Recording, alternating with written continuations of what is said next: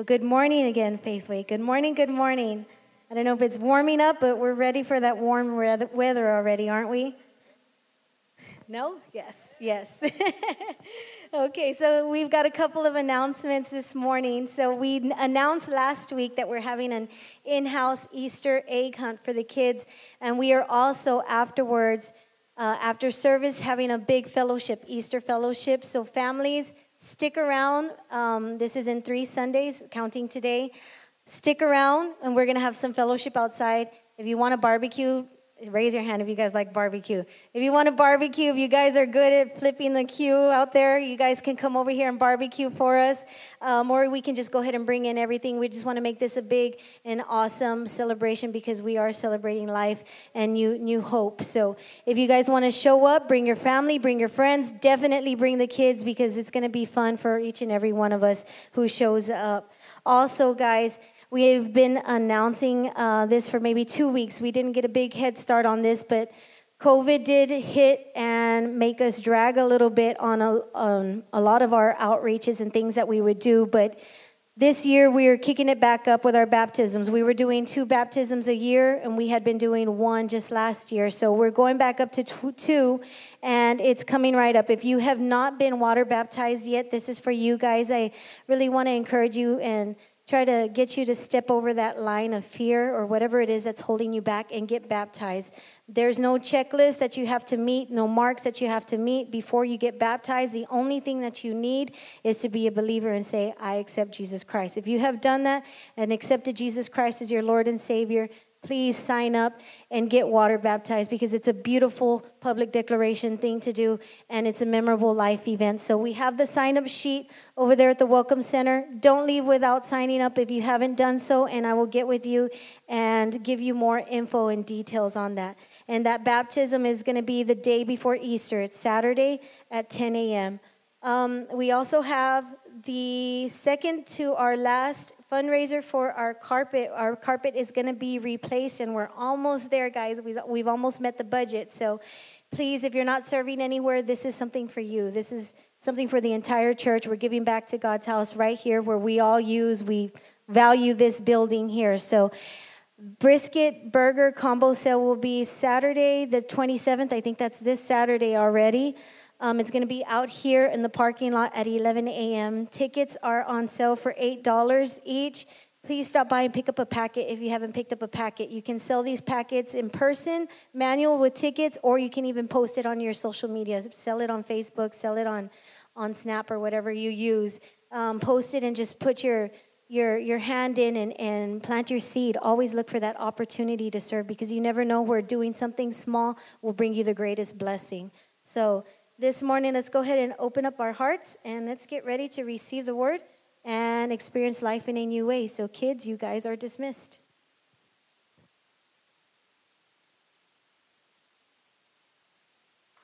Give the Lord praise. Come on. You're going to clap. Clap. Don't sound, you like sound like you're making tortillas. Come on, let's give the Lord a big hand clap this morning.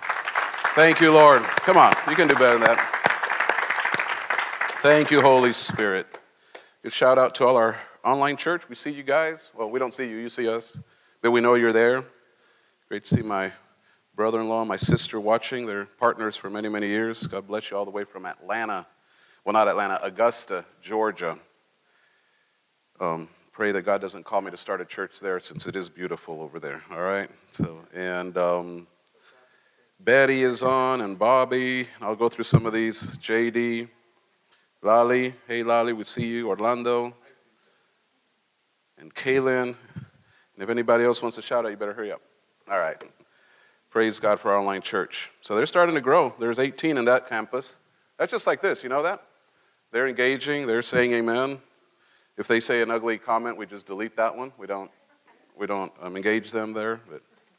So I'm real excited about this, um, this series you know, and let me just say this right now, again, even for the online church, um, anybody else watching, this is what's coming up in the next few weeks. This is the Christian Super Bowl. You realize that, right? This is the biggest day, not Christmas. You know, Christmas is a wonderful, I love Christmas. But, you know, this is the reason we're here. You know, this week, I decided to take three weeks just to deal on, on this subject. Next week is Palm Sunday, and then, of course, the following week will be Easter Sunday. And let me tell you about Easter Sunday. Easter Sunday is the Sunday that all your friends that don't want to come to church will have such a big guilt trip on them that they'll actually come with you, all right? So you can't waste Easter Sunday. You can't waste it. You got to, you know, start wearing them out right now until they find, okay, okay, I'll go, just leave me alone, right? But I'm telling you, Easter is, is really our, our Christmas. You know, this is, this is what, because if there's no resurrection from the dead, there's no Christianity. Can you hear me say amen? This is the one thing that separates us from all the religions in the world. None of the religions, you know, any other religion of the world doesn't have that. They have versions of it, but not the way we have it. You know, there's a tomb where people go and worship Buddha and Confucius and all the other and 600 and th- something thousand Hindu gods that they have, and and we don't have a tomb to go. Amen. Because our Savior is alive and well. Amen. We don't have a marked location where he's buried because he's not buried. And so we're going to dwell into that. And also, but I want to, the title of this series is just simply called Look to the Cross. And, you know, the quest for the last few weeks has been my personal connection and trying to understand and trying to navigate through Christianity and its applications and a Christianity that works. You know, say amen. You know, I was too worn out with Christianity that would promise me something and I could never see it happen. That's what religion does. And then when it doesn't happen, they just blame you for it. And you just keep trying harder and harder and it still doesn't happen. But when I came to God in 1992 and we saw the power of God that you could actually believe God, believe His Word, things started to happen for us. I hear an amen? So, when we come to the cross, that's one of those things. And I want to just open up with a. So, if you're Catholic, you're going to enjoy this story. And um, you got to realize I grew up Baptist. Mex- Mex- Central Mexico, beautiful city of Cholula. It's like the hot sauce. No, the hot sauce is named after our city, all right? And they don't make it in Cholula, they make it like in New York City or somewhere, right? But um, yeah, it's a yeah, New York City. I remember that ad. Um, so Cholula is a very, very strong, strong Catholic town. And I'm not going to take you through all the history of Cholula, but it used to be, from my house, one block away, we had pyramids and gigantic pyramids, not small, but it was. You can see it's a hill. There's a church. There's 80 Catholic churches in Cholula, 40 of which are completely functioning, and four of those were right around our house all the time. So it's always bells and on and on and on. So when we moved to from Mexico City, I was very small, and we moved to this little tiny town. So my mom enrolled me in a school, which was a Catholic school. That school still exists. It's behind our wall in our house. I mean, the next wall over is a big Catholic school. And one day, you know, I went to this Catholic school, and I was probably in kinder. I don't have a lot of memories of it. I have a few memories. And I remember I, I got into something with my mom, and she asked me a question. I was tiny, probably four or five, something, somewhere in there. and to prove my point, for her to believe me, I did this. And I kissed it. And she had a fit. Because that, because, you know, hey, hello, mom, you sent me to Catholic school. I want to learn how to, Catholic stuff, right? And she went into this thing. Now, here I'm at five years old, and she gave me this sermon about how the cross was the weapon that was used to kill Jesus. And our version of, uh, our version of Baptist, we didn't have no crosses. Because Baptist is like Baskin Robbins. There's a lot of versions of it, all right? And I, mean, I like my Baptist roots. I'm not knocking Baptists, you know. But our version of Baptist, the cross was not a symbol of our faith. It was, and I mean, God forbid you had a cross on your hanging off your neck. You guys came from that brand too, right? It was a symbol of death. And so that was quite confusing as a little t- child because, you know, everyone has a symbol, right? Even the great tyrants in history, you can know if I, if I, some of you probably won't connect, but some of you older people, if I said Soviet Union, you would immediately see a hammer and a sickle. If I said Nazi Germany, you would see a swastika. But when we came to Christianity, what other symbol do we have? We have the cross. So it was, you know, I didn't really understand all that. And then, of course, I grew up, and I'm not going to take all that. But later on, you know, when I got born again, I came to terms, and my mom came to terms. I remember when we first got this little building, before we ever built this one, some of you might remember, before we opened up the, the foyer, I just, I just liked that little opener. We had a cross, you know, wooden cross in there. And, you know, and my mom finally, you know, she, she got over it, and I, and I would wear, wear um, Monica's mom gave me a beautiful golden cross, little golden cross. I would wear it, and that cross got lost, well, in a weird way in Ukraine, but somebody kept it from me. anyway, that's all I want to say. But, you know, the cross was just a symbol of, and, and, you know, we began to realize that the cross of Christ was a symbol of Christianity through history, and you see it on, you know, gravestones and so forth. And if you go to Arlington National Museum, you'll see people buried with a symbol of their faith, be it Jewish, Christian, or what have you, Muslim, so forth. So the cross is our symbol. You know, the cross was our symbol, and there's the, the, the way. You know, I really didn't really struggle. I was just trying to find how to come into this series, and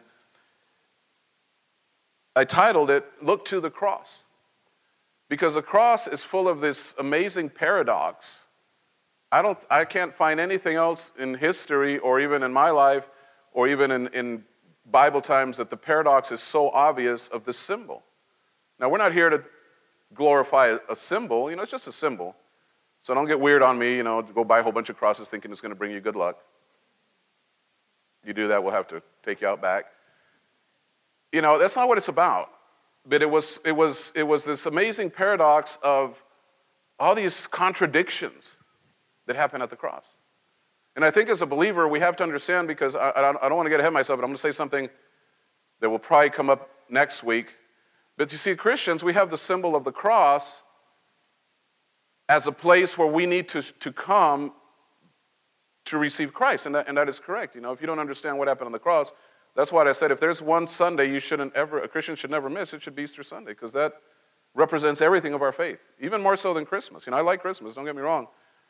But, but, but his death and resurrection is what causes us to have faith. It causes us to have a future. It's what causes us to have hope. Amen? And so the symbol of the cross, you know, I almost wish I had one here. It's a place where I come with my broken life, my broken everything, and I say, Jesus, I need you. And he, he gives himself to us. And you could say, we're on this side of the cross. Now we're born again, we're righteous.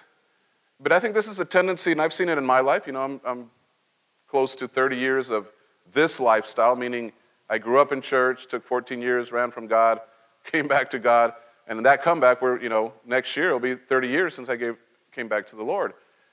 But I've realized something over those 30 years you can't just forget about the cross, even as a believer. Because the cross was where He paid the price. Are you here? The cross is where it happened. And sometimes as a believer, we're like, okay, I got saved, we're done with and we try to and we go to our life but then we find out that we still have lots of issues.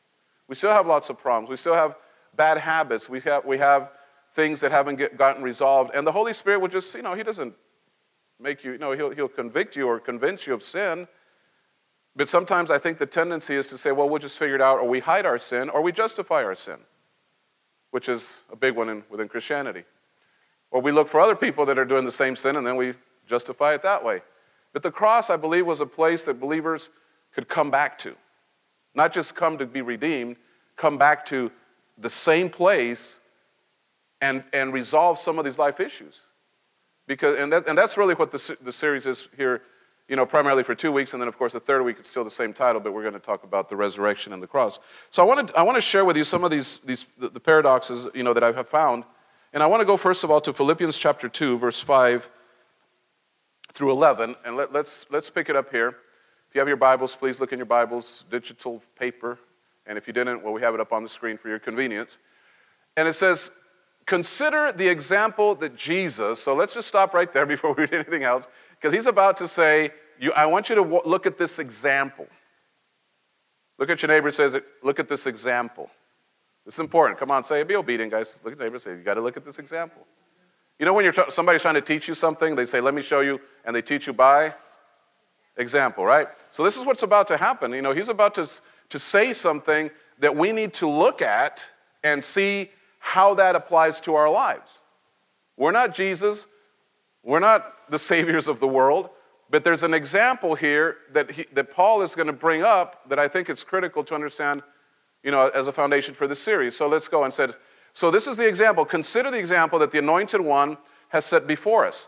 And then he goes on to say, let his, mi- let his mindset become your motivation. So, that's another thing we're going to have to look at. So, it's the example and the mindset of Jesus. What was he thinking on his way to the cross? Think about that.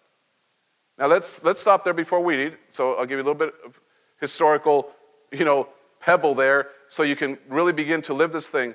Jesus was born, you know, in the first century in Israel, governed by the Roman Empire. And the cross, to start off, was a very hated symbol. It was detested by everybody because the Romans used the cross quite a bit. you know, it wasn't just like Jesus got crucified. They used it all the time. And the uniqueness of Jesus' crucifixion was a little different than most because they put him on a hill called Golgotha. But the Romans, most of the time, they would crucify people on the main road to make an example of them for thieves and whatever and all their different crimes. And they would nail people up there, and sometimes these people would take three, four, five, six, a week to die. You know, they, they would just hang them up there and let them die, and they would suffocate because, you know, the weight. But they would just crucify him so, you know, little Jesus, baby Jesus, toddler Jesus, you know, pre K Jesus, his whole life, he's been seeing people dying on crosses. We gotta, you know, we understand society was very different. And if you went to the market and the Romans decided to execute 20, you know, 20 or 15 people for various causes, on your way to the market, all you would see would be dead people dying, moaning and groaning. Some were dead, some were rotted out, some of the birds were eating on them. I mean, it was a pretty disgusting sight. So the cross was a very, very hated symbol. It was a symbol of, of the Roman oppression. So right off the get go, the cross was a very negative thing. So now you understand this. So Jesus is growing up with this. It's not like, oh, that's a cross. I'm supposed to die. He's been watching people die his whole life. He's been watching the, the, the processions, the, the torture. And now he realizes it's my turn to go through that. Now, here's the thing that makes the biggest difference he still has a choice. If he, does the, if he takes the cross by force, it's not really going to help us because he's got to make a choice. And here in this passage in Philippians, it really kind of opens it up. And I'm going to sh- I'm going to show you some of these things. You know, there's, I really want to finish today, but we'll see how far we go. So then he goes on to say, let this mindset become your motivation. He existed in the form of God. Okay, so we're going to go all the way back to before Jesus came on earth. And by the way, the creation, Genesis chapter 1, Jesus was involved in the creation. Jesus did not just become a baby, Jesus always existed. He became man to help us. Amen. Say amen if you're tracking. So now he says he existed in the form of God, but pay attention to now, now you're going to begin to see some of these, these, these, if I can say, paradox or contractions or contrary statements, because it really begins to define what the, the symbolism is. He goes on to say he exists in the form of God, yet he gave no thought to seizing equality with God as his supreme price. Now, there's, there's a lot in there, and it's not all applicable to today, but I'll tell you what that means he was God, and he didn't see it wrong to compare himself to God, even though he was the Son of God. He didn't see it like he was taking from God. And then, but look at verse 7 now. So, he, so basically, let me break it down for you. 5 and 6, they're saying he's existed the whole time and he reigns with God. All right? So that's a pretty high place. King of Prince of Heaven, whatever you want to call it. But then he goes on to say, he emptied himself of his outward glory. In other words, he made a choice to stop being the prince of heaven and watch what it was he does. He reduces himself to the form of a lowly servant. Last line with exclamation point says he became human. Right? So here we go. And then he humbled himself. He became vulnerable, choosing to be revealed as a man, and was obedient. And he was the perfect example, even in his death, a criminal's death by crucifixion. So we've gone from Prince of Heaven, holy, blameless, no sin, to the death of a criminal. That's how far this thing went. Now, let me give you these. Let me, let me keep reading. Because of that obedience, that he was willing to lay everything down and take the cross, God exalted him and multiplied his greatness, and how has been given the name is the, the, the been given the greatest of all names. The authority of the name of Jesus causes every knee to bow in reverence. Everything and everyone will one day submit to his name in the heavenly realm, in the earthly realm, and in the demonic realm. And every tongue will proclaim in every language, Jesus Christ is Lord, Yahweh, bringing glory and honor to God, his Father. Now, now let's, let's get the whole circle. So we have the Prince of Heaven, obedient unto death, the death of a criminal, spiritually and naturally. Naturally, as obviously he was executed as a criminal, but spiritually he went to hell. You know, if he didn't go to hell, I had people get on my face and I don't believe Jesus went to hell. I said, well, somebody's going. Somebody's got to pay that price because we're all sinners. So once he's in hell, now it turns and then he is exalted, but he's exalted because of this obedience. Now, what I'm trying to get you to understand in all this reading is that this is the, you know, kind of breaking it down in outline form. These are, you know, these are the seven steps that Jesus walked through on his way to the cross. And, and then I'm going to show you some, some of this, what I'm talking about, these, these things that, that are contrary in, in context, but you begin to see the way God thinks and the way God does things. And why is this important? Because here's one thing you got to understand about God He doesn't do things the way people do things. And we're always trying to get God into our thinking. And, then you hear all these, you know, I, I, you know, I hate to use the word fool, but there are fools that try to express. And I'm not going to say guys, but you know, some of these TV anchors lately, they want to get all religious, and I'm like, they got no idea what they're talking about. They have no idea. And they have this concept of Jesus is a big, you know, puffy pillow, and every, he loves everybody, and doesn't matter how, how you live your life, everything's going to be fine. That is one of the biggest deceptions out there right now. Because people are going to pay a, pay a heavy price because the previous scripture, guess what? Everyone will know that Jesus is Lord. That doesn't say everyone will go to heaven, everyone will know. And every knee will bow. He even included demons. Demons aren't going to heaven. So, what is that about? Is that authority of Jesus, when everyone dies, they will, have, they will step into a place called eternity and they will see Jesus face to face. And depending on the decisions they made in this life, they will be either allowed to enter in or they will be sent to hell. That's the Bible. I know that nobody teaches that anymore because it's not cool. You know, it's not motivational enough. But that's the Bible. That's just simple Bible truth, you know. Well, I don't believe it, then you're not a Christian. Because the same Bible that teaches that teaches that Jesus is Lord. Are you still with me? So, you know, you, you begin to see some of these things that the cross represented in the life of Christ. So, and again, I want, I want you to see the similarity because he's saying, use this as an example. That's, that's what Paul started writing. He said, let's look at the example. Let's look at the mindset of Jesus. Because at the end of the day, guys, what is our goal? To kind of be like Jesus, right? Not to be like Pastor Bob, to be like Jesus. Not to be like any big name preacher, to be like, that's the goal. To take all our imperfections and all our wrong way of living and wrong way of thinking and transform it to the likeness of Him and to the thinking of Him. Are you still here? So, what do we find in the seven steps? Number one, He emptied Himself. He emptied Himself of what? Of everything. Of His glory, of His power, and His authority. And, and really, the passion of the Christ, the whole story is so powerful. And, and I'm, I'm telling you things, and I have like these little random thoughts that come in about. It, I want you to think of one when they come to arrest Jesus. Now, this is you know two weeks ahead of where we are they say, Here comes all these Roman soldiers up the hill, and you can hear them because they made a lot of noise on purpose to scare people. The Roman soldier and his um, uniform and his armor was very noisy, and, and they would march in unison, and you would hear, and that would just, because they knew, and they didn't stop for anybody. And, and, there's a whole study on the Roman uniform. They had spikes on their feet, and if you fell down in front of them, you're, you're dead meat. They're not stopping even for you. They would just trample you. And they're coming up the hill, they're coming up these cobblestone streets, they can hear them. And they finally show up and they ask, Who is he? And Jesus said, I am. And at that voice, that whole, all those soldiers just fell, poosh, because he said it as God. And that power of God hit that, whatever troop was, you know, I don't know how many it was, you know, but whatever it was, they all, I mean, they were just all flattened out. Go, go read it, it's right there. And then he comes back to man. In other words, he had all the power to destroy every one of them. Just by saying I am, they all, he flattened all of them out. So I want you to think out through the passion. So at any point, he can pull back. And they mock him, right? They say, Well, if you're the Son of God, why don't you get off the cross? Even one of the other guys that was hanging on him, Well, if you're the Son of God. The other guy says, Hey, don't mess with him. He didn't do nothing wrong. We, we should die.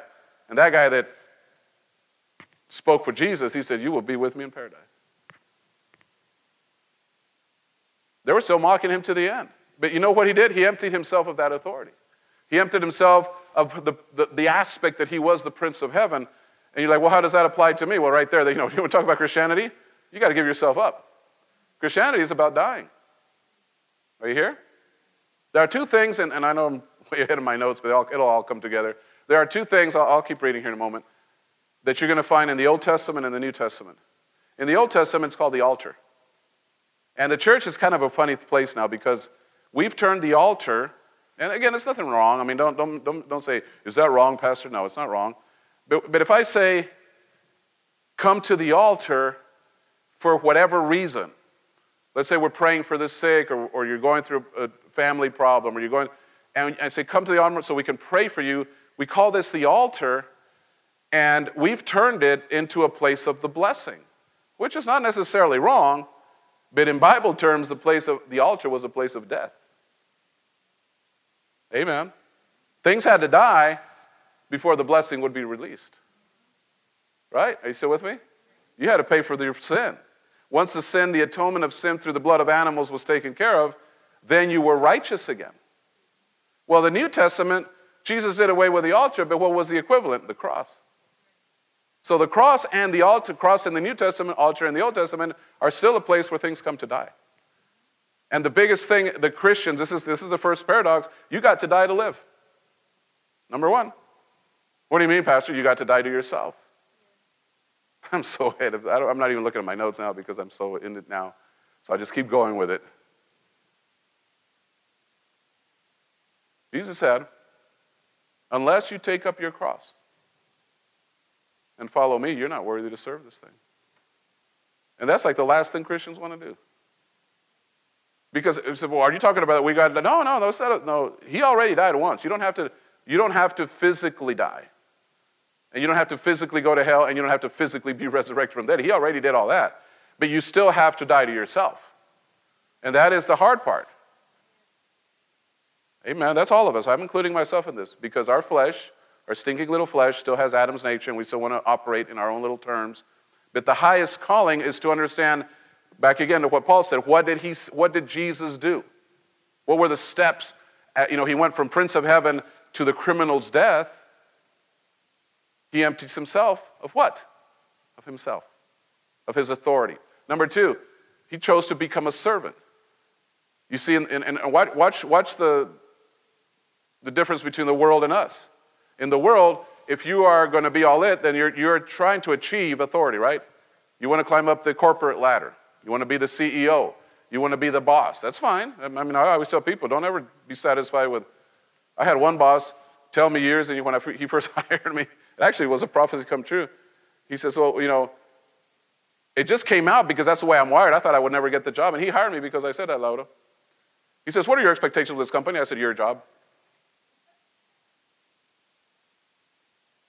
That's what I said. That's my, I want your job. That's what I want. Because you make way more than I do. I didn't say that bad, but I said your job. He looked at me like, you got to be kidding. That's not how you answer an interview. I said, well, I'm honest, you know.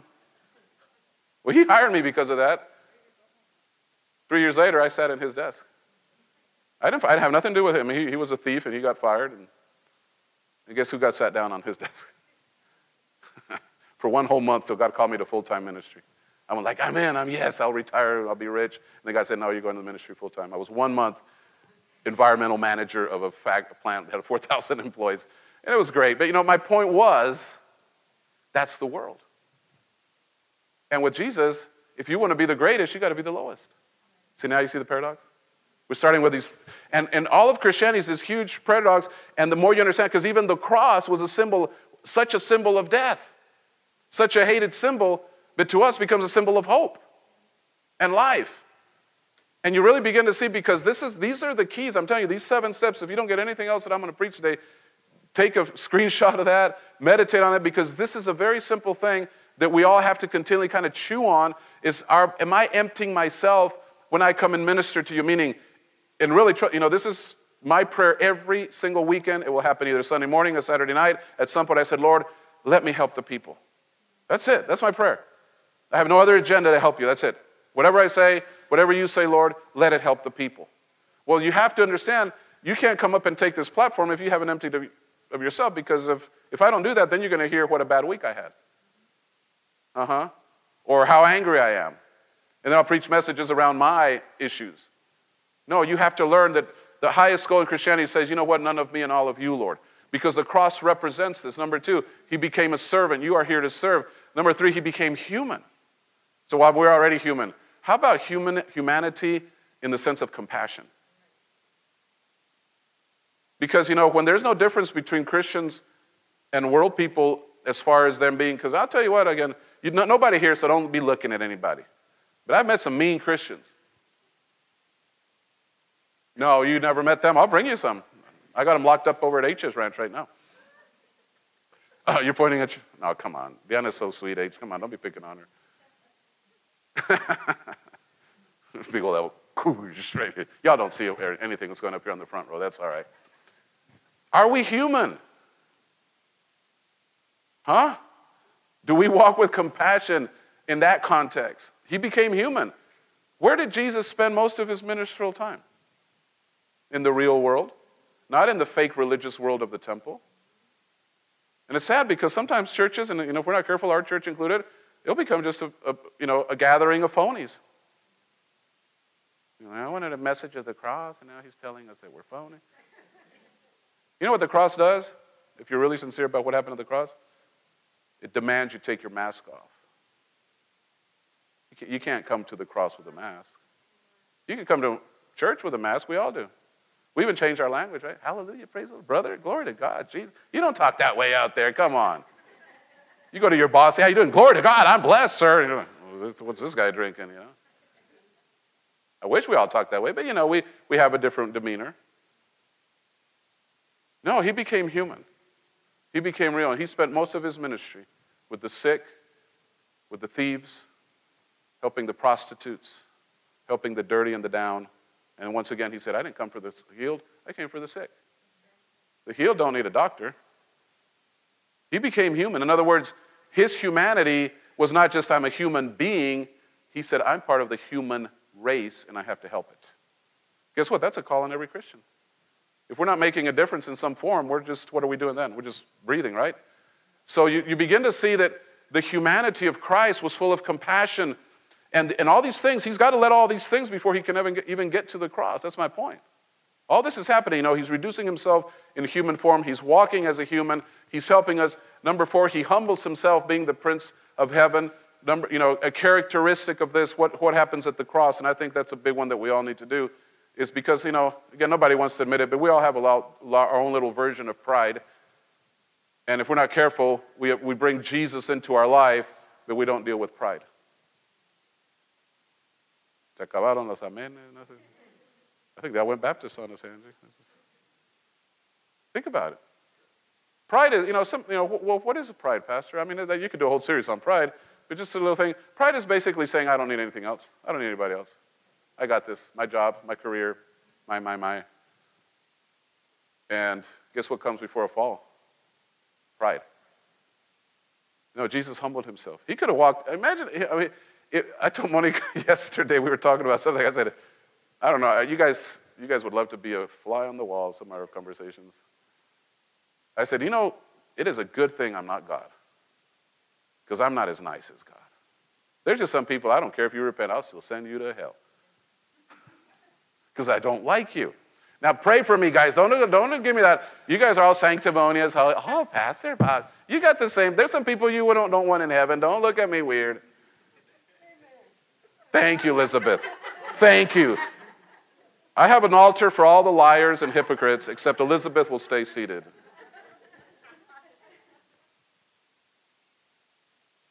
No, humility, even the people that were driving the nails.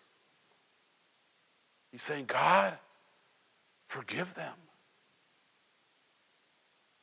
I mean, some of you, just because somebody posted something ugly on Facebook, you're all rolled up in a knot. Jesus is having steel up to two pounds, one and a half pound nails. If you know what a railroad spike looks like, that's pretty similar to what, to hold up a human body, you're going to need some big nails. And, and sometimes nails won't hold it, so they tie them up with ropes and nail them. And as the nails are being driven, he is saying, Forgive. That's humility. That's the, I mean, think about where we're at. Years ago, I was, well, I've done it here in this church, maybe even recently. I said, if you have a trouble forgiving somebody, just look at your hands. What does that mean? Are there any holes in there? No, you didn't get crucified. So, right there, in his ability, back to the cross, that cross gives you the ability to let go. Where, where in the natural, nobody says, How can you even forgive that person? No, I can't. But because of what happened on the cross, I can. Because I was a sinner. Paul said, I was a sinner at the top, and grace was there for me. So, humility was something Jesus did. Number five, all this is in those verses. You know, he became vulnerable. Again, as Christians, thank you, Lord Jesus. I didn't know, I didn't know this was going that way, but now we're, now we're going to preach. Once again, we have all this. How can I put it?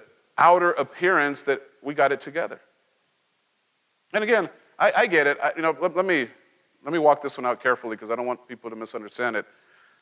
I don't think you should put your life out for everyone to see it. Because you get people believing in the wrong way for you. Like if you go around and tell everybody on Facebook, oh, I'm sick, I'm sick, I'm sick, I'm sick, and then you got half of those people, they don't even know Jesus, and they say, prayer's your way. And I'm thinking, how, how does that even work? Prayer's your way. It's probably like a lie because I don't think they even prayed. It's just a little cute little, hmm. And then you got people that you know, I'm sick, I'm sick. And oh, yeah, you know, my Aunt Mary, she had this, exactly the same thing you have, and she died. so now you got, that's what I said, you got people believing for you in reverse. But at the same time, we should have people in our life that are close enough to say, I don't have it all together. I love Jesus. And I know in our campus, well, that's a negative confession if you say you're going, no, no, no. If you're talking to somebody knows how to pray, if you're talking to somebody knows the word, that's not a negative confession. That is, we're in agreement. And I'll reach out to people that I know and I say, I need some prayer for this. I'm not going to put it out on Facebook. But you see, people walk into this church. Maybe they walked in today. Maybe it was you now. I was I played with the band. i have been missing playing with the band. So I got up there I don't know if they're going to have me back. It's not permanent, Kathy, don't worry. They get all stressed out when I get up there. But um, you come in, and, and as a pastor, sometimes you know stuff, right? And you say, hey, sister, how you doing? Oh, bless God, I'm blessed, I'm doing great. But you know they're not doing great. You know they're going through some stuff. And I think that's what that means about becoming vulnerable. Becoming vulnerable and, and lowering that mask and lowering that attitude that, oh no, Pastor Bach has it all together. Look at Pastor Bach, they never go through anything. Are you kidding me? I dare say we might go through some stuff that you guys will never go through. Because the devil has a whole different kind of target on us than he does on you. Uh huh. Because he knows if he takes me down, he might shake a bunch of other people down. No, we all go through stuff. And, and one of the danger, one of the things that I really think Christianity has lost is that ability to have a prayer partner, a friend that you can trust. It's not, you're gonna, that you can actually open your life, get an agreement in prayer, and that person's not going to go pour everything out on Facebook or out around town or gossiping about you or, oh, you know what? Because, you know, los cristianos son igual de chismosos que everybody else. Sorry, just in English doesn't sound right. They're just gossipers. But you know how Christian gossip goes, Laudo? Hey, Lauda, did you hear about Sister and Soul? So I'm just telling you this so we can pray about it. And he's like, No, I haven't heard. Tell me more so I can pray about it. It's just the same. Uh, we add a little word prayer, but it's the same thing. You're just talking about people. Come on, say amen. Just go ahead and look at your neighbor and say, This is totally for you. I know you. You need this. Go ahead, get it out. We have to understand that the cross makes us vulnerable. The cross do you realize that Jesus And every crucifixion that the Romans did, every one that at least we know of, they were crucified completely naked.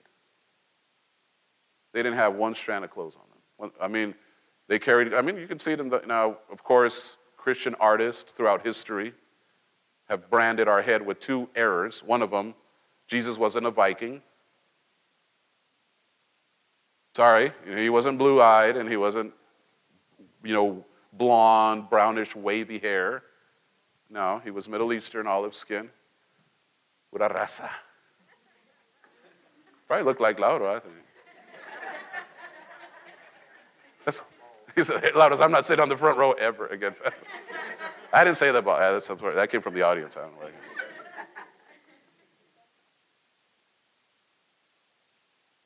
And the other mistake they made is that they, I know, I know you have to do it because it would be almost like disrespectful, I guess. I, I get it. I'm not against the portrayal of artists, but he didn't have a strand of clothes on him. The cross made you completely vulnerable. It was, a, it was an instrument designed to shame you, to destroy you, to torture you. I mean, it made you a zero at every level. To expose you because it was a big, you weren't just crucified privately, you were crucified publicly. And Jesus took the cross. So, what does that represent for us? We have to understand that we all are vulnerable, and we all should be revealed as man, as woman. And I really, really encourage you, you know, that person in the perfect scenario, that person should be your, your partner, you know, your, your husband, your wife. But there are some good, good Christian friends that you can, and that's why I say, you know, church is not about, let me help you, you know, if you're still one of those people say, I'm going to try church, you better hurry up and try which one you're going to go to because you need a church. And, and you need to let some roots go down and you need to build some relationships within that church because we desperately need each other. Hello. We need prayer. We need to be able to pray for each other. We need to be able to encourage each other. We, we need to be able to, you know, hug somebody's neck and say, hey, it's going to be all right. But how can we hug, somebody's neck if that person has built such a barrier that we can't even tell they're going through anything? You know, one of the funny things that happened with as pastors, I mean, I can tell you some stories that people would get mad at us. They're like, you know, I was in the hospital and pastor didn't even go to pray for me. And I'm like, uh, ma'am, I don't have a like a crystal ball that we look at that tells me, oh, Sister Sue is in the hospital, you know. Unless we know, we can't help you. Is that too deep?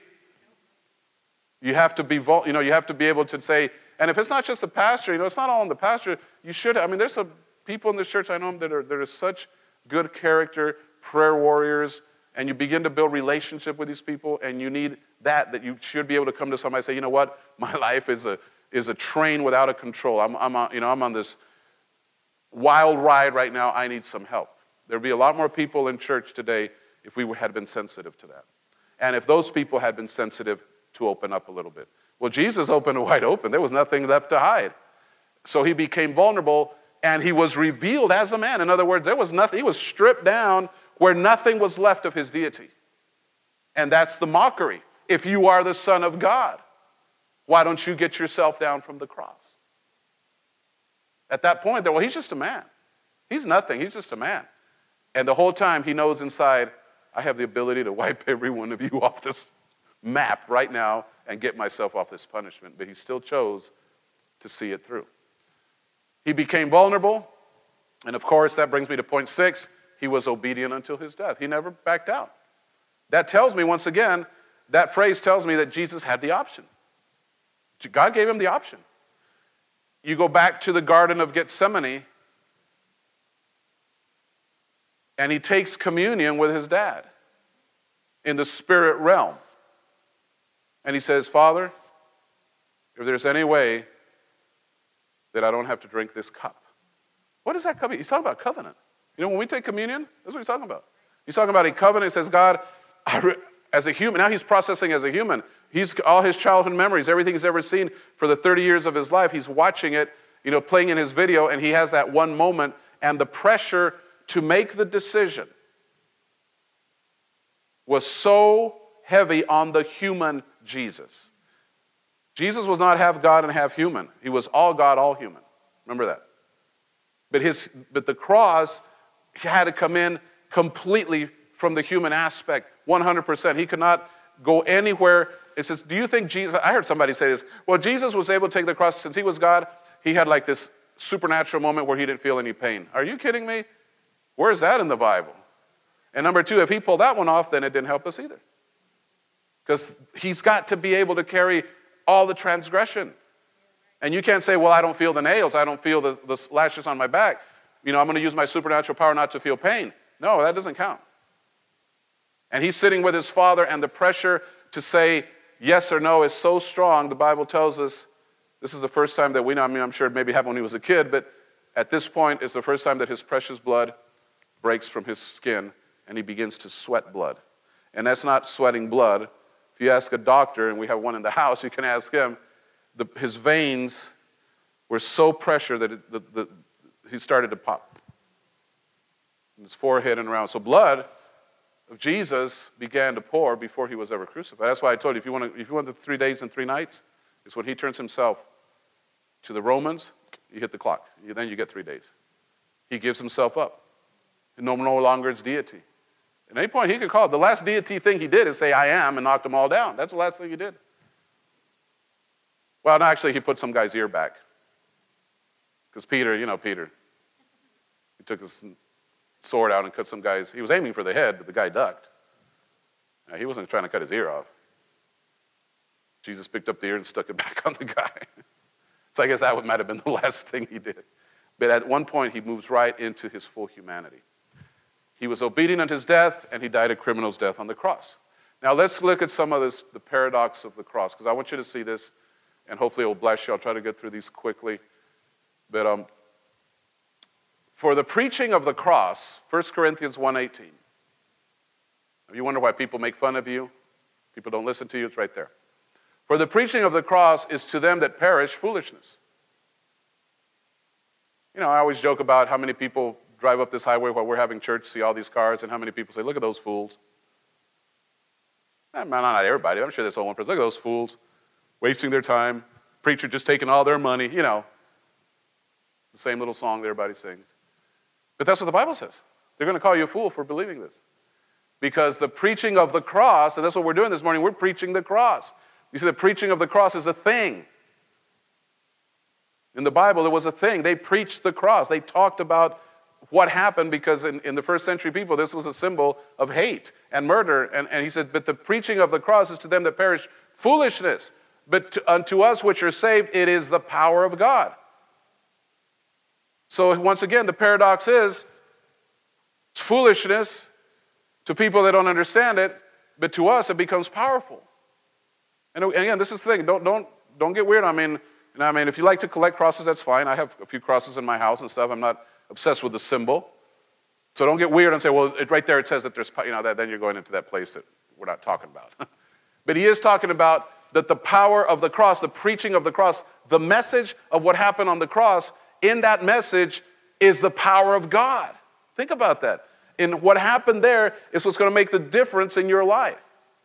You can come to church till you go every day of your life, but if you don't understand the what really this sacrifice. I had um, and I actually I'm gonna talk to them.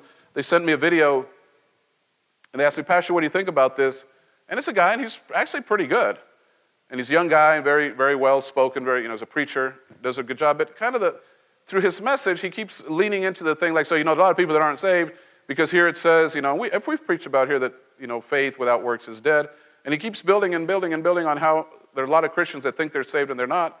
And, I, and I'm, it kind of started bothering me because I'm like, I mean, he's saying the truth to a point. Because what he's doing, he's slowly moving people back to legalism by saying, well, you know, the blood of Jesus wasn't enough for your salvation. No, let me help you. The blood of Jesus was all you needed. Now, there should happen something within your Christianity that has transformed you that you want to be like Jesus and you want to do good things. But your works are not going to save you. Amen? You're saved by grace, not of works. So no, no one can boast. Well, that's what happens in, in, in along, again, if you in the business I am, you hear a lot of pastors. and it used to bug me because if you're around a bunch of pastors, this is always it goes. This is the way it goes. So they'll, you know, they'll greet and out, you know. Anyway, be nice, pastor. Okay. I might, even as pastors, You do, you know, nobody gets, no, nobody, I don't cut anybody slack. I don't even cut myself slack. We're going to be real because we're going to be real. And I get around these pastors, Freddie, and they tell me, oh, they just call, you know, we've got five or six, I understand, you know, and here it comes. How many people are in your church? Well, I got 250. And they'd go on and on and on. Everybody's telling all their big numbers. They came to me, and I said, well, I got about 5% of our population. They don't know what to do with that because not even Joel Osteen has 5% of the population, you know? And I would just do it because it was so, to me, it was, this is not about us. What, what, does, what difference does it make if you got two people in your church or you got 2,000? Because if God called you to minister to those two people, you are in God's perfect will. Amen. And, and going back to this, the preaching of the cross is that place of humility, is that place of brokenness, that place that this is not about me. This is about Him. This is about what He has done in my life, and hopefully we can help. So the cross, from the human standpoint, is foolishness, yet is the revelation of the highest wisdom of God. Boom, the paradox, right? People say, oh, you, you fools in church.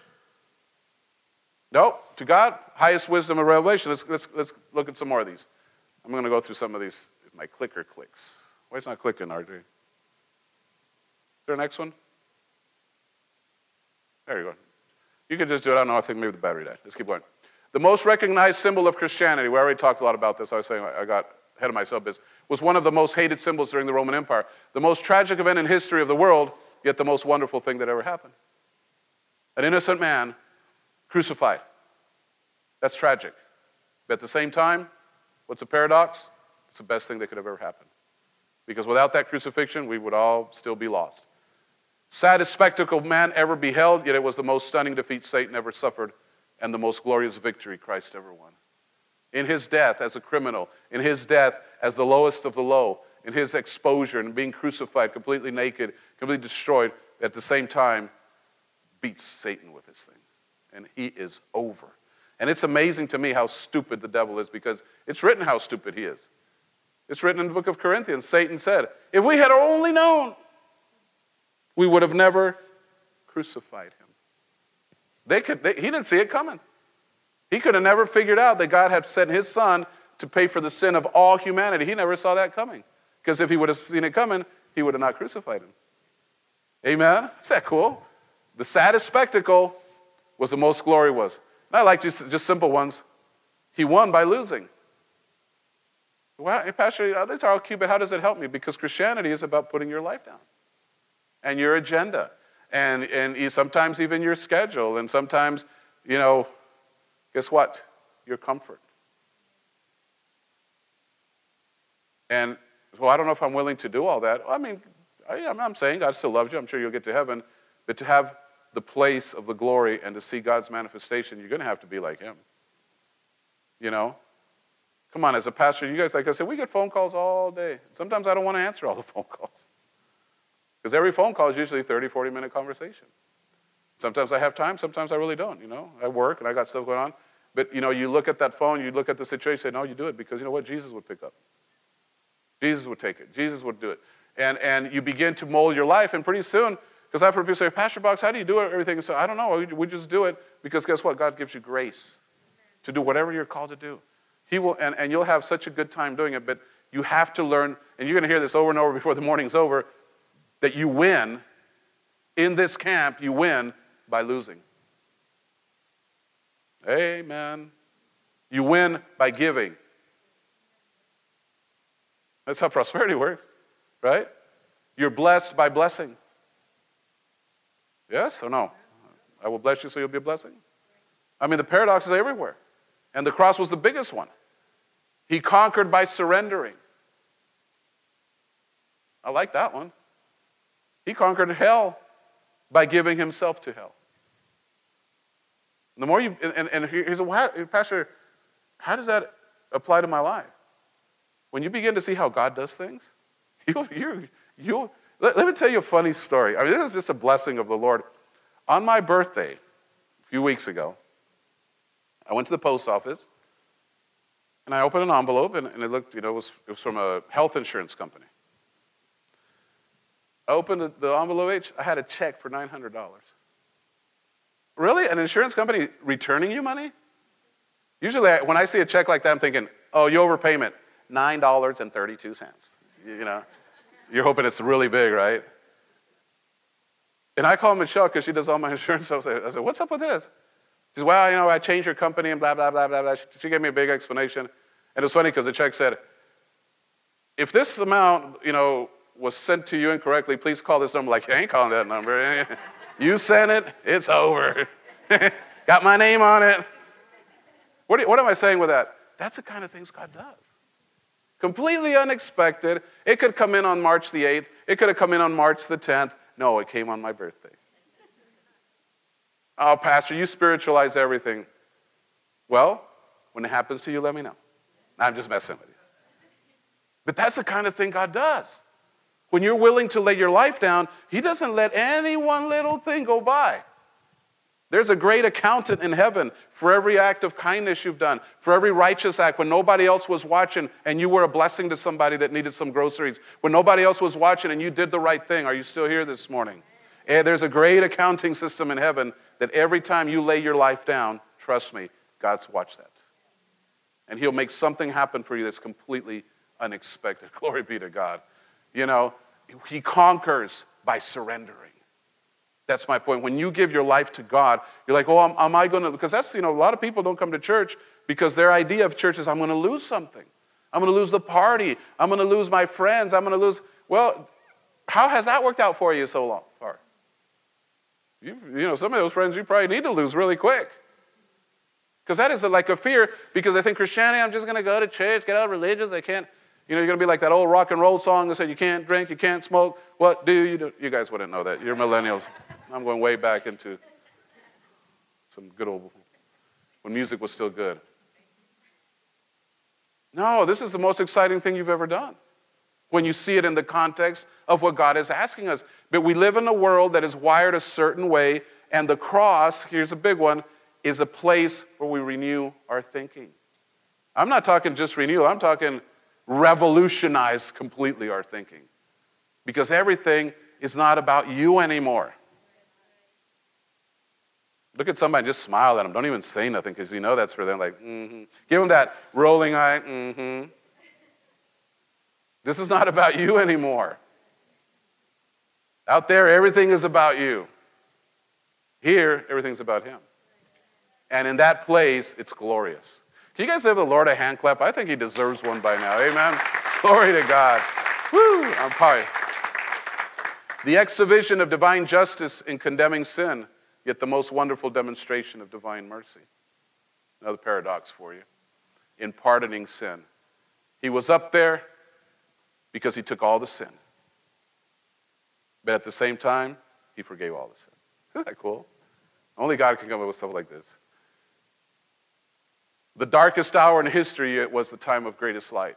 In the cross, we see the man's hatred for Christ, yet we see Christ's love for man. All right. Again, like I said, I mentioned a lot of these things at the front end of the message. As, as the nails were being driven, he's forgiving people. Amen.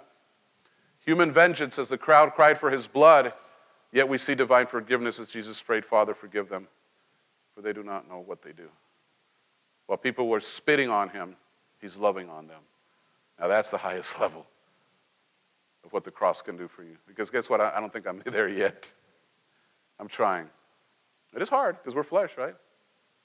But there's a place that we, that we walk in this grace.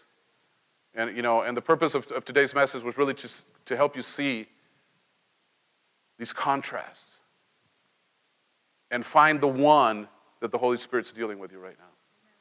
Because you say, man, that's a lot, Pastor. No, but there's usually one. There's one that will stand out this morning. There's, I'm, I'm telling you, I'm, I'm preaching to you, and, and in my mind, I'm like, yeah, dude, you better fix that one. Uh huh. Because that is really the ultimate level of Christianity. It portrays man's sinfulness. Jesus took all of it. But at the same time, God's holiness. It portrays the human weakness. This is completely zeroed out, the death of a cross. And it comes back as divine strength. And here's, I think, this point. Let me just park there for a second. once again, we have that tendency that we want to show people that we have it all together and that we're powerful and that we're strong and that we're rich and that we're this and that we're that. And at the end of the day, that none of that matters at all. What matters is the reality. Because when people see that you're vulnerable, guess what? They realize that you're real. I don't know why I can't, I keep going back to that. Somebody maybe needs to hear that. There's nothing worse than phoniness, especially in this realm. It's just not, I just don't, you know, it just bothers me. And I, and I really pray that I don't come across as phony. You know, I got my son, my wife, and my daughter goes to Laredo Church, and my grandkids, and they're all watching and tracking, and, and they go back home and live with me, some of them. You can't be phony in this. Because the first people I'm going to lose is my family. Are you still here? I might lose some of you, but the main people that I'm more concerned about is my family rejecting Jesus because of what they saw dad or grandpa do. No. And one of the things you want to show them, so we are weak. But guess what happens in our weakness? He becomes strong. Thanks, Kathy. That's exactly right. That weakness is not something we should shy away from. And, and are you, oh, but weakness really means the vulnerability of it. Just open it up and say, Lord, these are the areas. Because the cross took it all, guys. Here's my message in a nutshell. Why are we struggling? Why do we still hang on to pet struggles within our character and within our demeanor if that cross took it all? Now, God loves you. You want to hang on to it, hang on to it, but I paid for that. Even, even the idea, I was talking to somebody yesterday, we're talking about the whole COVID thing, and, and, he, and he's a pastor, he's, he's a good friend, and, and I'm actually doing some work for him uh, as a contractor, you know, but I know him, and he's a good guy. And, and we're talking about COVID, and he's talking about, you know, how his family, some of his family members got it, and some know. And, and then we got into just basically what you guys hear all the, all the time is this, why would I, why would I accept it as something because he said something really interesting in the conversation. He said, A lot of people walk around like, well, I guess it's my turn. Like everybody got it, I guess I'm just waiting for me to get it. Well, that's kind of the wrong attitude. I mean, if you're a believer, it's the wrong attitude because guess where COVID was in the first century? it was on the cross. And everything else. So when this thing started about a year ago, you guys remember? We were home. We did Easter Sunday. That was so sad. We did a live stream Easter Sunday. That must have been the most, you guys don't know how fast I wanted that to stop. And we were here last year and we made a decision. And again, you know, don't, don't, if you got it, don't get under condemnation. It is what it is. Thank God you got it and you came out of it. That's not what I'm saying. But the more you grow on the cross, you realize, nope, he took it. And if he took it, I got no business taking it. I, I really got no business taking it. Now, I can take it because he, you know, he, he's going to give you authority, but I'm not going to believe for it. Well, what if you get it? If I get it, I'm, I'm, I'm still going to be healed. I'm not saying that, you know, there's, there's still, it could still happen, whatever. But I'm saying I am not putting myself out there like, well, you know, I guess my, it's, I'm up. No, I'm not up. Jesus bore it. Jesus bore it. You know, and, and that human weakness all our humanity, all our fragile humanity, all our weakness was on him. You understand? From the Garden of Gethsemane to the resurrection, he's not God. He's operating as a human. And I know this is going to mess some theologians up because they don't like me saying that. But if that, if they don't, and I'm just saying in the simple terms. I heard somebody say, you can't say that, that Jesus lost his divinity. Well, tell me, how does divinity go to hell? Because if divinity hits hell, it's going to get explode into light. You can't put God into a place of darkness and that place of darkness not become absolute, complete glory. And Jesus had to go to that place of darkness, and he had to go as a man. Um, that's about as weak as you're going to get. But in that came the divine strength. Glory be to Jesus. But most important, this is what we're going to close with this morning. Now, don't put your Bibles away. I just said we're going to close. That could mean 30 minutes, 40 minutes. I said we're going to close. Everybody like, no, no. I it's like an airplane. Attention, passengers, we will be landing shortly. That could be 40 minutes, you know. We, we still got a lot of altitude here. We got to bring this message home. It's funny how y'all react. But most important, It demonstrates man's inability to save himself. The cross is a symbol that we can't do it alone. And I encourage everyone here to stop trying. And God's ability and power to do this for him. In Matthew 16 25, the greatest of the paradoxes that we've mentioned for whosoever will save his life will lose it. And whosoever will lose his life for my sake will find it. And I think right there, to me, is one of the greatest things that I can just come to the cross and say, Jesus, I, I don't have it all together. Jesus, I do need help in this area. Jesus, help me because even in Christianity, sometimes, like I said, you, you see it even with a church environment. People that come into church, like what I call, would call baby Christians, sometimes they're, they're, they seem so hungry. And they're just like on the edge of their seat of everything that's coming forth. I was that guy, right? You're just like, I want more spiritual food. But then you look around, again, I'm not pointing out anybody, but then you see Christians have been around here forever, and they, they got the kind of ho hum. I hope he doesn't go after 12 because, you know, I got to go to lunch. They're thinking about all the other stuff while living words are coming off the platform. And it goes back to that. We don't have our ability to save ourselves. And that's why that, whole, that little video that, you know, oh, it's by works. No, it's not by works. You know, please do good things. Be a good person. Do a lot of righteous acts. But don't think any of those righteous acts give you the, the permission to get to heaven. What gives you the permission and the absolute right, not just permission, right, to spend eternity with God is what Jesus did on that cross. Amen? Humble yourself at the cross this morning. Place yourself at the feet of Jesus. He loves you. He didn't do this to start a religion, He didn't do this to try to control your life. And in the same conversation I had with this gentleman yesterday, we're talking about, you know, Christianity. First of all, this is not a cult. Amen. You don't have to be here. You don't have, for that matter, you don't have to be a Christian. But if you choose to be one, then you're going to have to understand this. Because there's no, I'm a Christian, but I'm going to still live a different style of, no, that doesn't work that way. This is almost like a country club, right? You, you sign up, there's certain boundaries and certain things that you're going to have to manage for this thing to work. You can't just say, I'm a Christian and, and live like the devil. It doesn't work that way. And if somebody told you that's the way it is, that you've been deceived. And that deception is going to cost you dearly. It will. It might cost you dearly in this life, or it might cost you dearly in the afterlife. But it will cost you at some point. Because no, it is not about it. If, if one thing Jesus demonstrated on that cross was our inability to save ourselves, we need a Savior. Amen? Your family needs Jesus. He should be talked about. He should be you know, when you, when you pray for your meals, when you raise your kids, you know, the, the conversation of Jesus shouldn't stop when I say amen and we close the service. Because he has to take that one place and keep it in front of everybody that we need him. And that everybody around you, so oh, you're one of those Jesus freaks, call you, you know, call me a freak, I'm fine with that. I've been called, I've been called some other F words, and it wasn't freak. I'm just saying, call me a freak, call me a fanatic. But while you're finishing calling me whatever you call me, you're going to have to call me blessed. You're going to call me, I sleep good at night. I wake up with a family that's complete right now. We're blessed. And it's all because of His.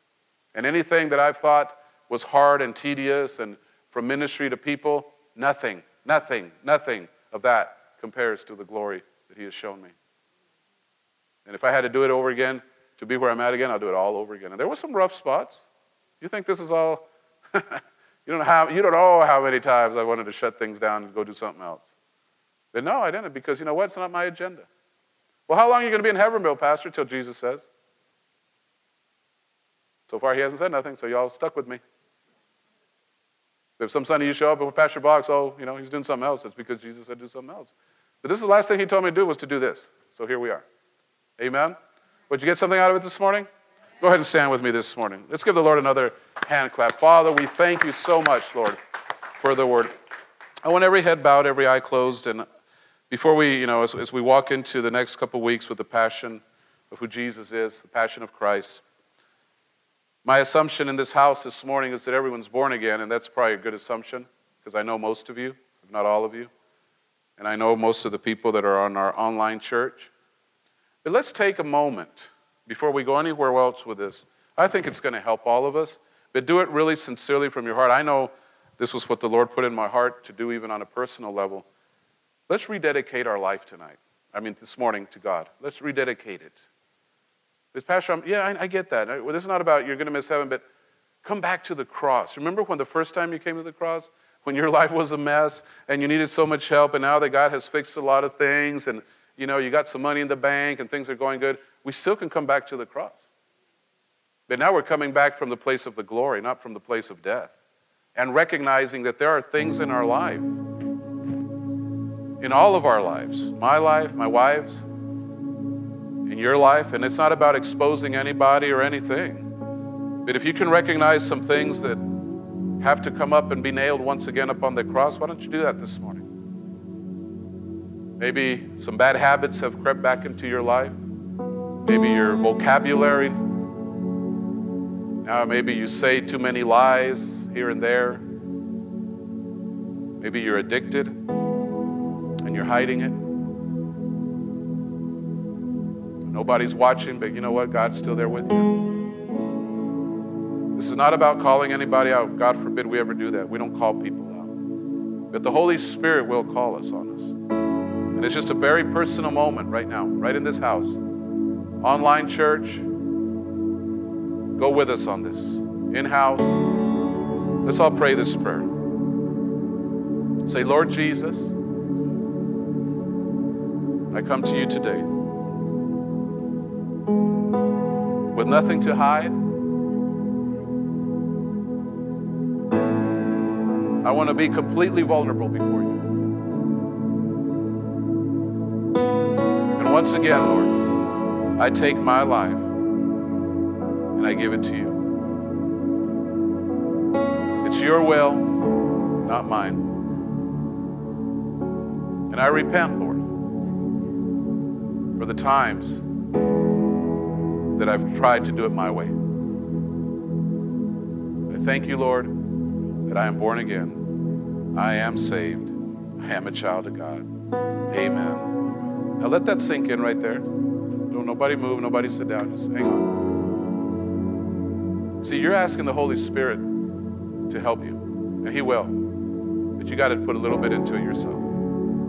So I encourage you as you, you know, as, we, as we're wrapping up the service this morning, that you Think about this service. Think about the next three weeks. Think about the cross. And begin to understand that that cross was a place of transfer, it was a place of exchange.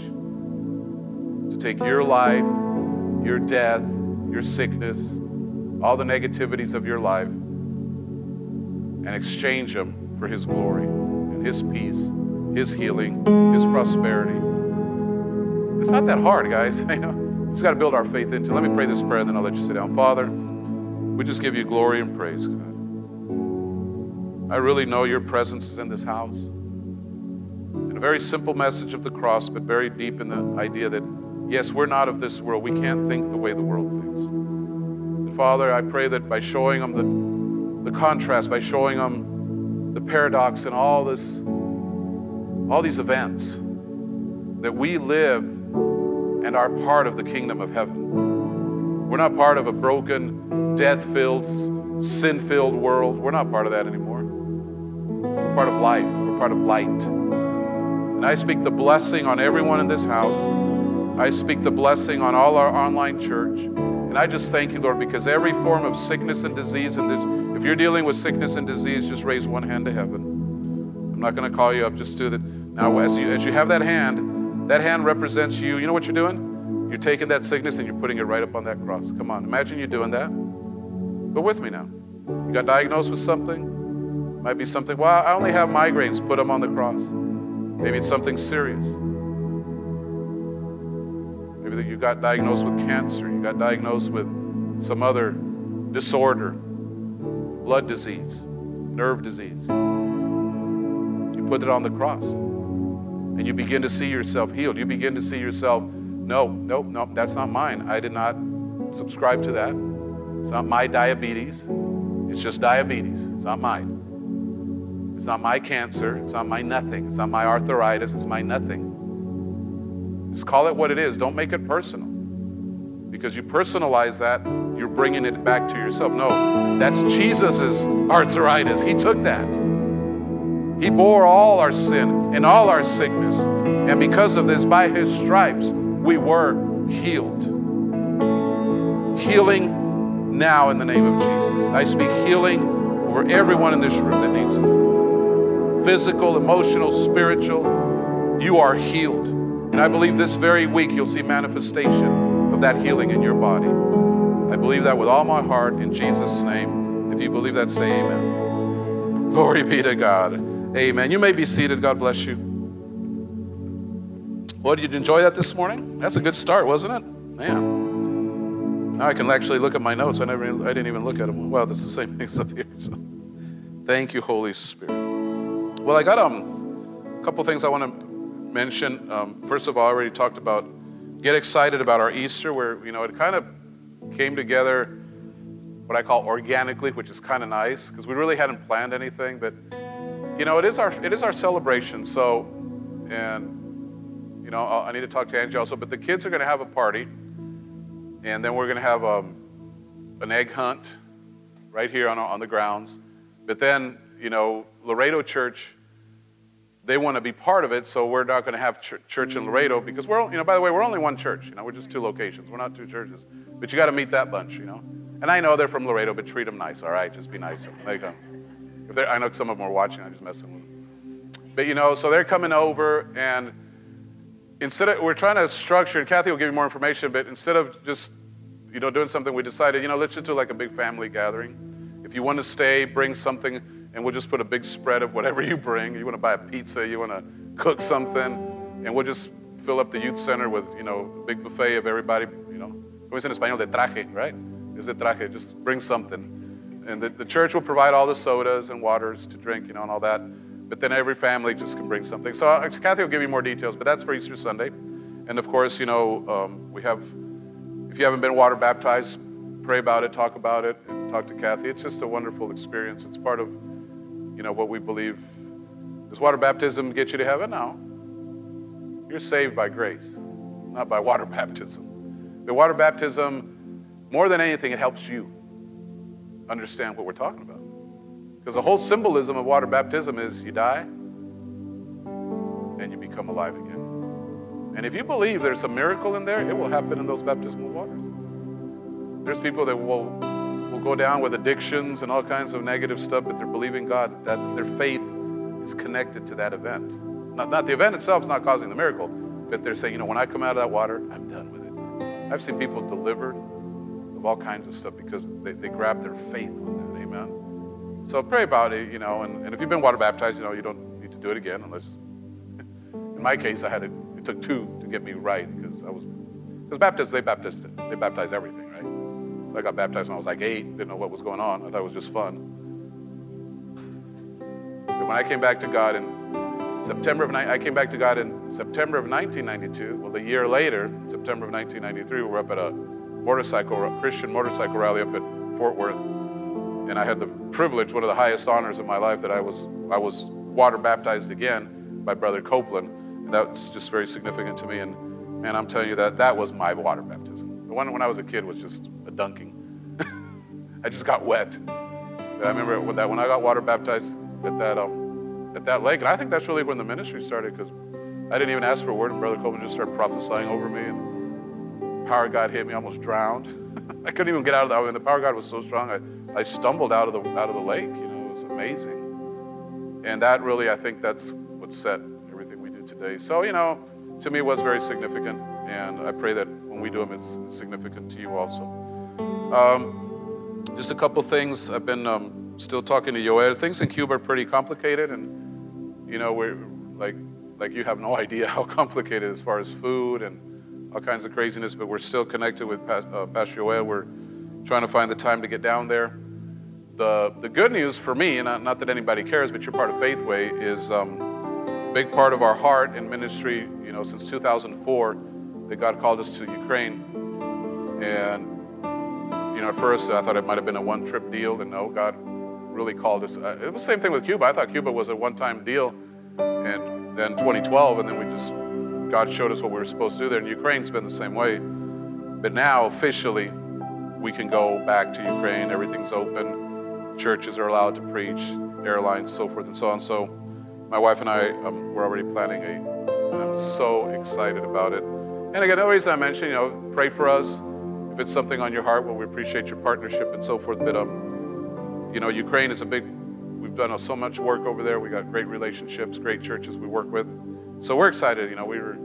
I was talking to Oksana and Tolik, and um, oh, another thing they did, Oksana, they started a YouTube channel. If you don't think this church is, is setting a footprint, it's exciting. And all they're having that YouTube channel, it's, it's a Russian YouTube channel, well, in Russian, and they're translating our messages and they're translating Jerry Savelle's messages. They, they finally got authorization from Jerry Savelle. So this is, you know, this is just Ukrainian people doing for the glory of God, and the channel is called Faithway in Ukraine and in Russian. So not that any of us understand what they're saying, but it's exciting. Don't you think? You know, our church is being put on the World Wide Web in Russia and has that influence to go into the former Soviet Union. And you know, a lot of people on this planet still speak Russian. You know, most most all the former Soviet Union still speaks Russian. You know, they have even though they have their own independent languages.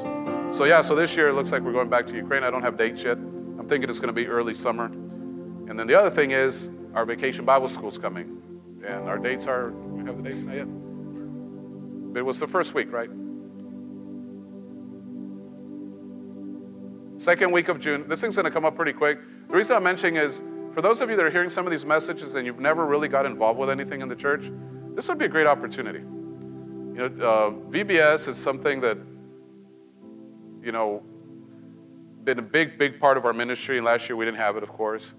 But there were times that we would bring over 300 kids in here, you know, and some of those numbers went down over the years, but, but we're going to revamp it, and we would love people to get on board, you know, help us out. There's all kinds of area of help here. So if that's something you'd like to do, speak to, to Angie or speak to Yanis and, and get involved. You know, it's really is, the more, and this is really what we're talking, the more you get involved, the more you're going to get it of why we do what we do. Amen? All right, well, said that, last thing you guys know what to do. Uh, we want to honor God with our giving. And again, thank you so much for your generosity, and thank you so much you're making a difference in Puebla, a church in Mexico, even though they still can't gather. We're still there, you can imagine. The government in Mexico is so weird. They said they, that you could open it from Monday to Friday, but weekends they have to be closed. That's what people go to church on weekends. But that's not church, everything, restaurants. So they're letting the, the businesses open from Monday to Friday, but on the weekend they don't want a lot of gatherings, so they're shutting everything out. So, but, but we have a great location. God bless us with that location many, many years ago. It's a rental. It's just really nice. And we're keeping it. You know, we don't want to give it up.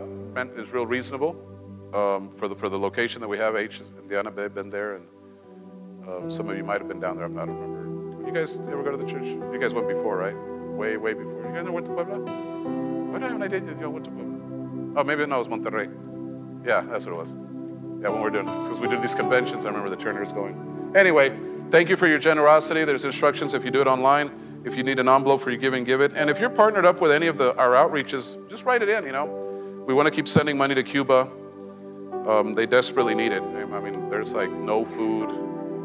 And because the, you know, that's what I'm telling you about God. When we bought the farm, we never thought it was going to be such a critical piece as it is right now because a lot of the food that the church is, and they're feeding over 200 people every, every month, a lot of the food's coming from the farm.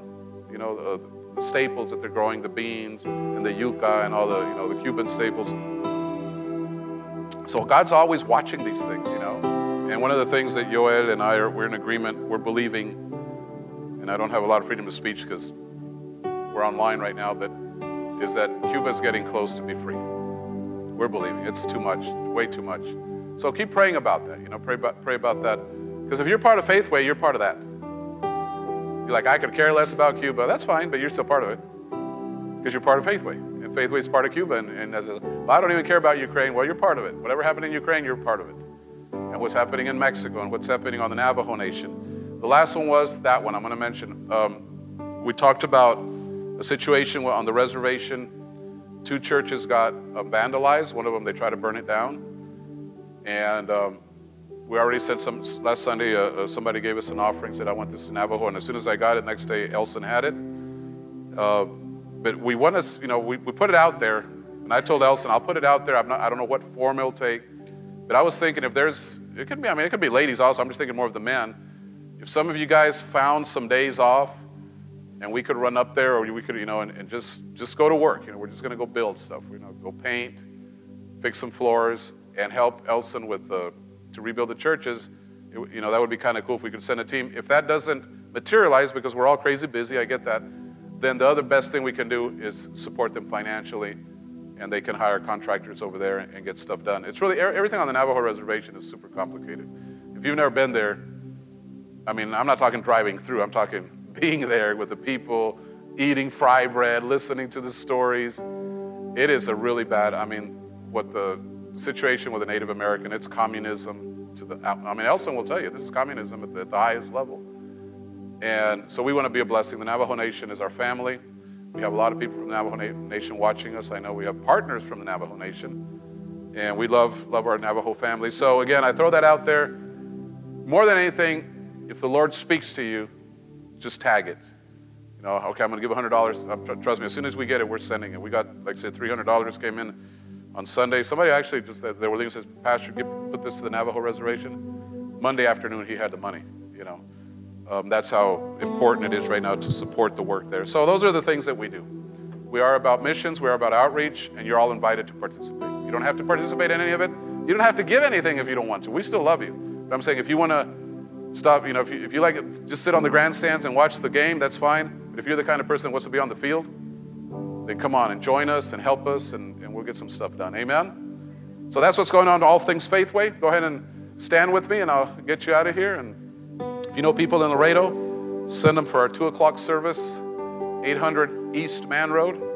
I'll be probably talking about the same thing. It's always a little different, but we're, gonna, we're doing the same series over there. Father, we thank you, Lord for this offering that we present to you this morning as we bless the nations, Father. This offering is touching Ukraine, Navajo Nation, Mexico, Cuba, Father. But also, Father, it keeps this church going. It keeps the doors open here. And I thank you for our partners. I thank you for our online partners in online church. I know you're out there listening. You're part of this. You know, same instructions. Now with the online, just thank you for your partnership. But Father, right now, we don't give just a monetary thing. We are giving part of our life in this offering. We honor it, we bless it, and we thank you, Lord, that money with a mission will always make a difference. That, Father, we openly believe that you are a God that will prosper us, not just for enrichment, but to be a blessing, primarily to be a blessing. Yes, I know, Lord, it says that we are enriched in everything for every good work, and that's why we're enriched for every good work. Thank you for the quality of this church, the people, Father, we pray over our vacation Bibles. Go help me pray for that real quick. Father, we pray that it's an absolute success for your glory, not for our glory. That, Father, we can see the numbers that we used to have the 200, 300 kids come in and, and that we bless them and we minister them. Father, we thank you for the, the doors of opening up to Ukraine where we can go back and, and do some work there, Lord. And you will show us the time, the moment, and, and the purpose of that trip. And Lord, I, I just sit here all afternoon and thank you for your goodness. But most of all, Jesus, we thank you for that cross. Because if it wasn't for that, we wouldn't be here today. I call everyone here blessed till I see them again. I declare that the peace of God that passeth all understanding go with them wherever they go. In Jesus' name. And everybody give me one last. Amen. God bless you guys. You are dismissed. Yeah, give the Lord another hand clap. And we'll see you all next week. You are dismissed.